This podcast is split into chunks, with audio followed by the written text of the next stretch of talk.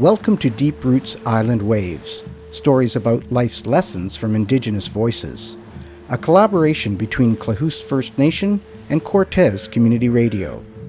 In this edition, producer Rochelle Lawrence Baker discovers how the power of place can profoundly impact an individual's entire life.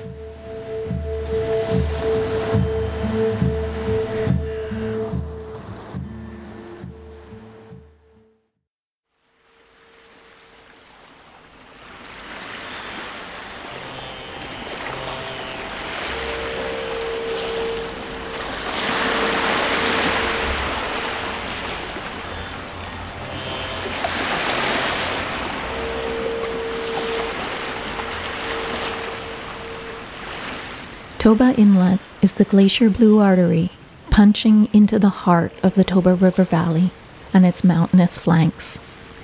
It is at the access to the mainland body of Klahoose traditional territory.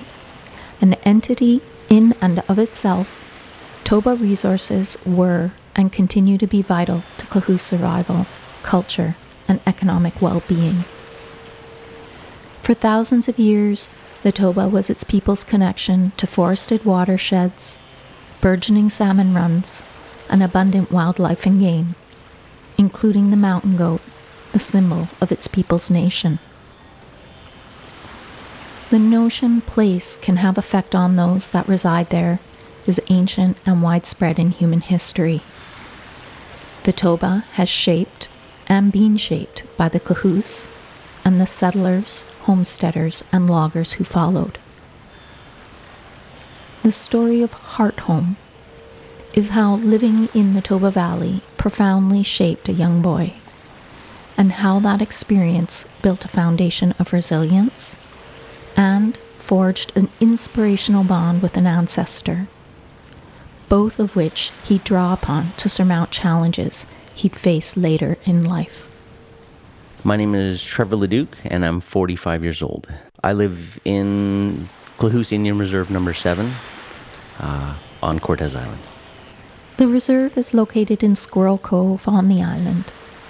Behind Trevor, the plate glass window of the Klahoose Community Center gives way to a view of rock bluffs clutched by wind twisted trees.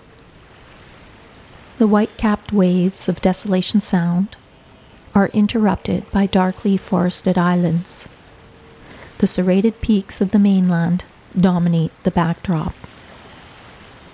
During the mid to late 70s, when Trevor was just a toddler, his family moved into the heart of Klahoose traditional territory, on the mainland northeast of Squirrel Cove. They lived off the land in the Toba Valley, near the junction with the Little Toba River. I used to live as a child. Uh, I was brought up into our valley uh, where our nation is from, and my side of the family that grew up through the barns, uh, our side of the family grew up in the Toba Valley. Uh, we, our families, our reserves were situated up there. Um, my dad brought our entire family, six kids, my mom and dad, up there, and there was I don't know exactly what brought us up because I know at one point we did work uh, at a shake and shingle mill. My dad, mom, and dad ran that. And at one point we were just living off the land, just in a very secluded place by a river. I remember tons of trees were dropped, and we are out there by ourselves as far as I knew.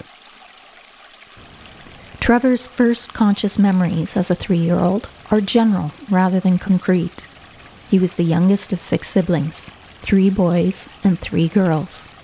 His eldest sister was about 12 at the time. The family had few possessions, and his parents hunted and fished to help sustain them. He remembers living sporadically in old, unoccupied cabins, and later in large canvas tents in a clearing by the river. I remember we had a little campfire in the middle with some bars, and that's how we cooked our, our dinners and everything. And uh, we cooked on fire. We I really don't know how we preserved anything or how things were kept, but I do know it was cold out there because uh, we lived in tents and there was snow there and it was cold sometimes.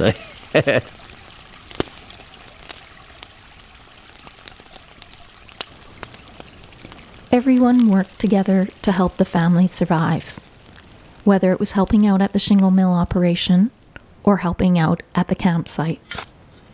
Trevor has images of his parents laboring, digging out enormous tree roots by hand to clear the land. All the kids had a role to play. Because we were short to the ground and our little legs, we our job was uh, smaller than an adult pinky nail, but small. We'd pick up all the rocks and we'd go around and pick up, go back and forth, and then they would do something to it, turn it over, or whatever, and then we'd come back and that was our job, do that, and that was our little bit to create our own garden in the middle of nowhere through being there, I guess that's where I learned part of my unification of everything. We had to learn to work as a team, otherwise the day didn't go as well, or more work is handed on to someone else. So I guess that's a, the big part that I learned out of being there, and the lessons that my dad and mom handed to us was hard work and togetherness. I guess. You're listening to Deep Roots Island Waves, stories about life's lessons from Indigenous voices. This episode brought to you in part by Literacy Now Cortes Community Forest Co-op, Study Build, and private donors. Trevor doesn't recall the difficulties of living in the Toba negatively. He also has memories of playing on the riverbank in the sun, chasing butterflies, and swimming with his brothers. He muses that perhaps he was too young to know otherwise, but he mainly remembers a sense of freedom and building a spiritual bond with the Toba.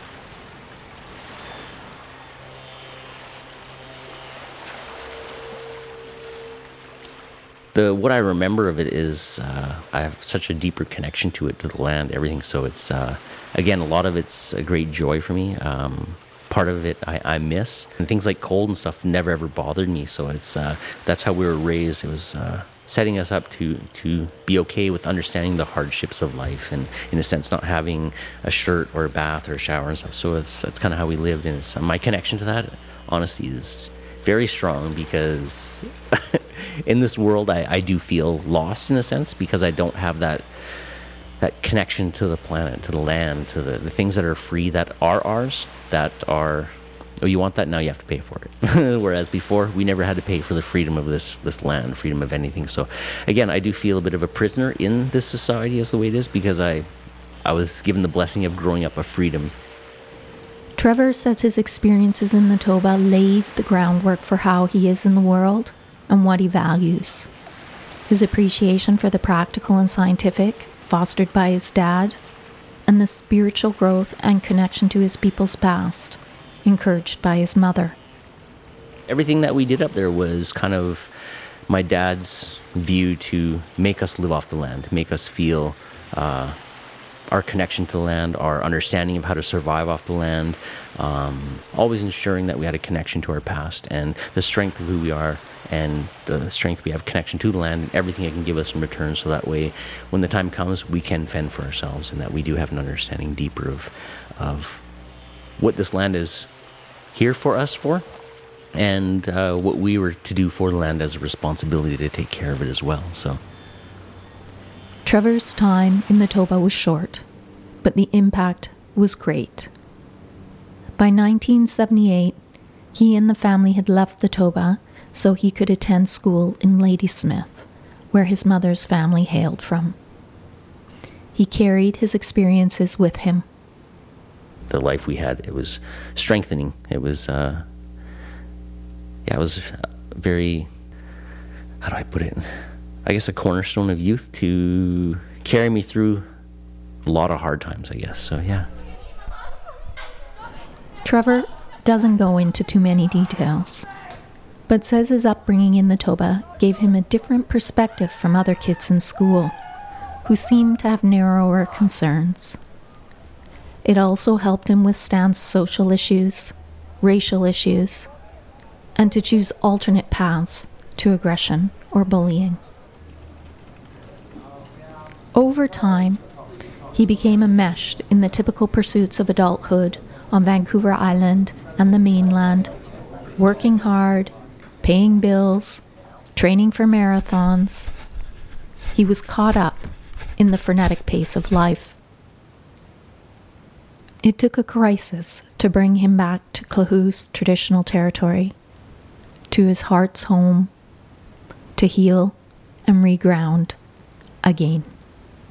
It's weird to talk this way, but I I was just out in the world, lost in the world, and just doing life, uh, moving along, adapting, whatever. And then in 2016, I was uh, thrown at a three story fall. I broke my skull, my spine, everything. When his condition allowed it, Trevor returned to the tranquility of the reserve on Cortes Island to recover.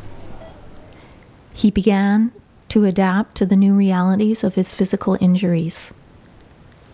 But he found the process was healing for his spirit as well. Once I kind of got through that first few months of the broken back and not being able to walk and stuff, it really pulled my mind out of the speed of life, the way of life was moving. I was working at a major factory, so it was just go, go, go, go, go. And I was training for an Ironman, a lot of things on the go, and then broken back. So again, it was the couple of months again of just, just stepping out of life, being calm. It it allowed those uh, hustle and bustle thoughts to leave. The whole situation forced him to slow down. Rather than being blindly busy all the time, he took the opportunity to reevaluate what was important in life.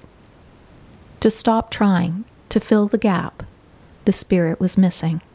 And I go every Vancouver every Friday for injections from, from head to toe for my broken back.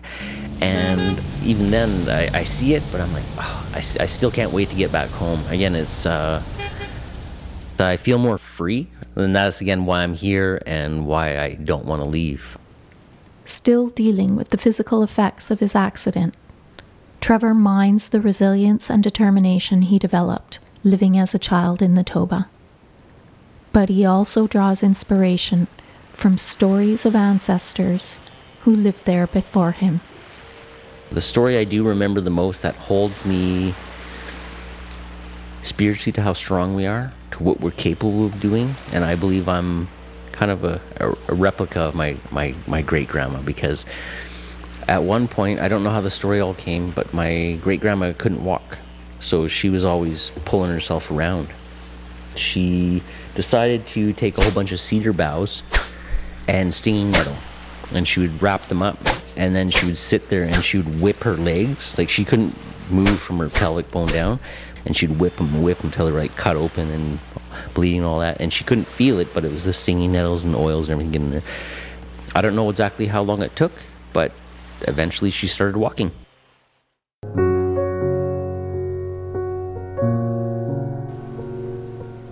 Following his great granny's example of spiritual determination, Trevor also pushed through the pain to get back on his feet.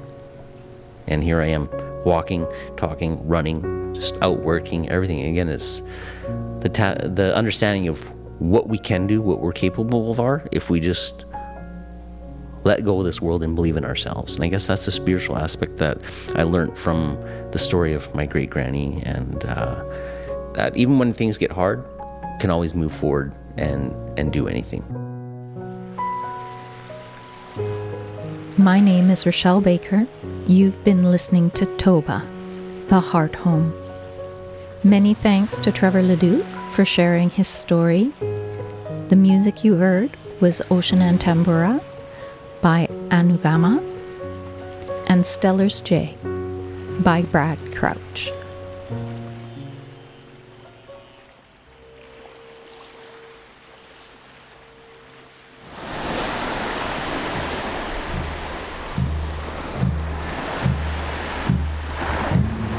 Thanks to producer Rochelle Lawrence Baker for this edition of Deep Roots Island Waves.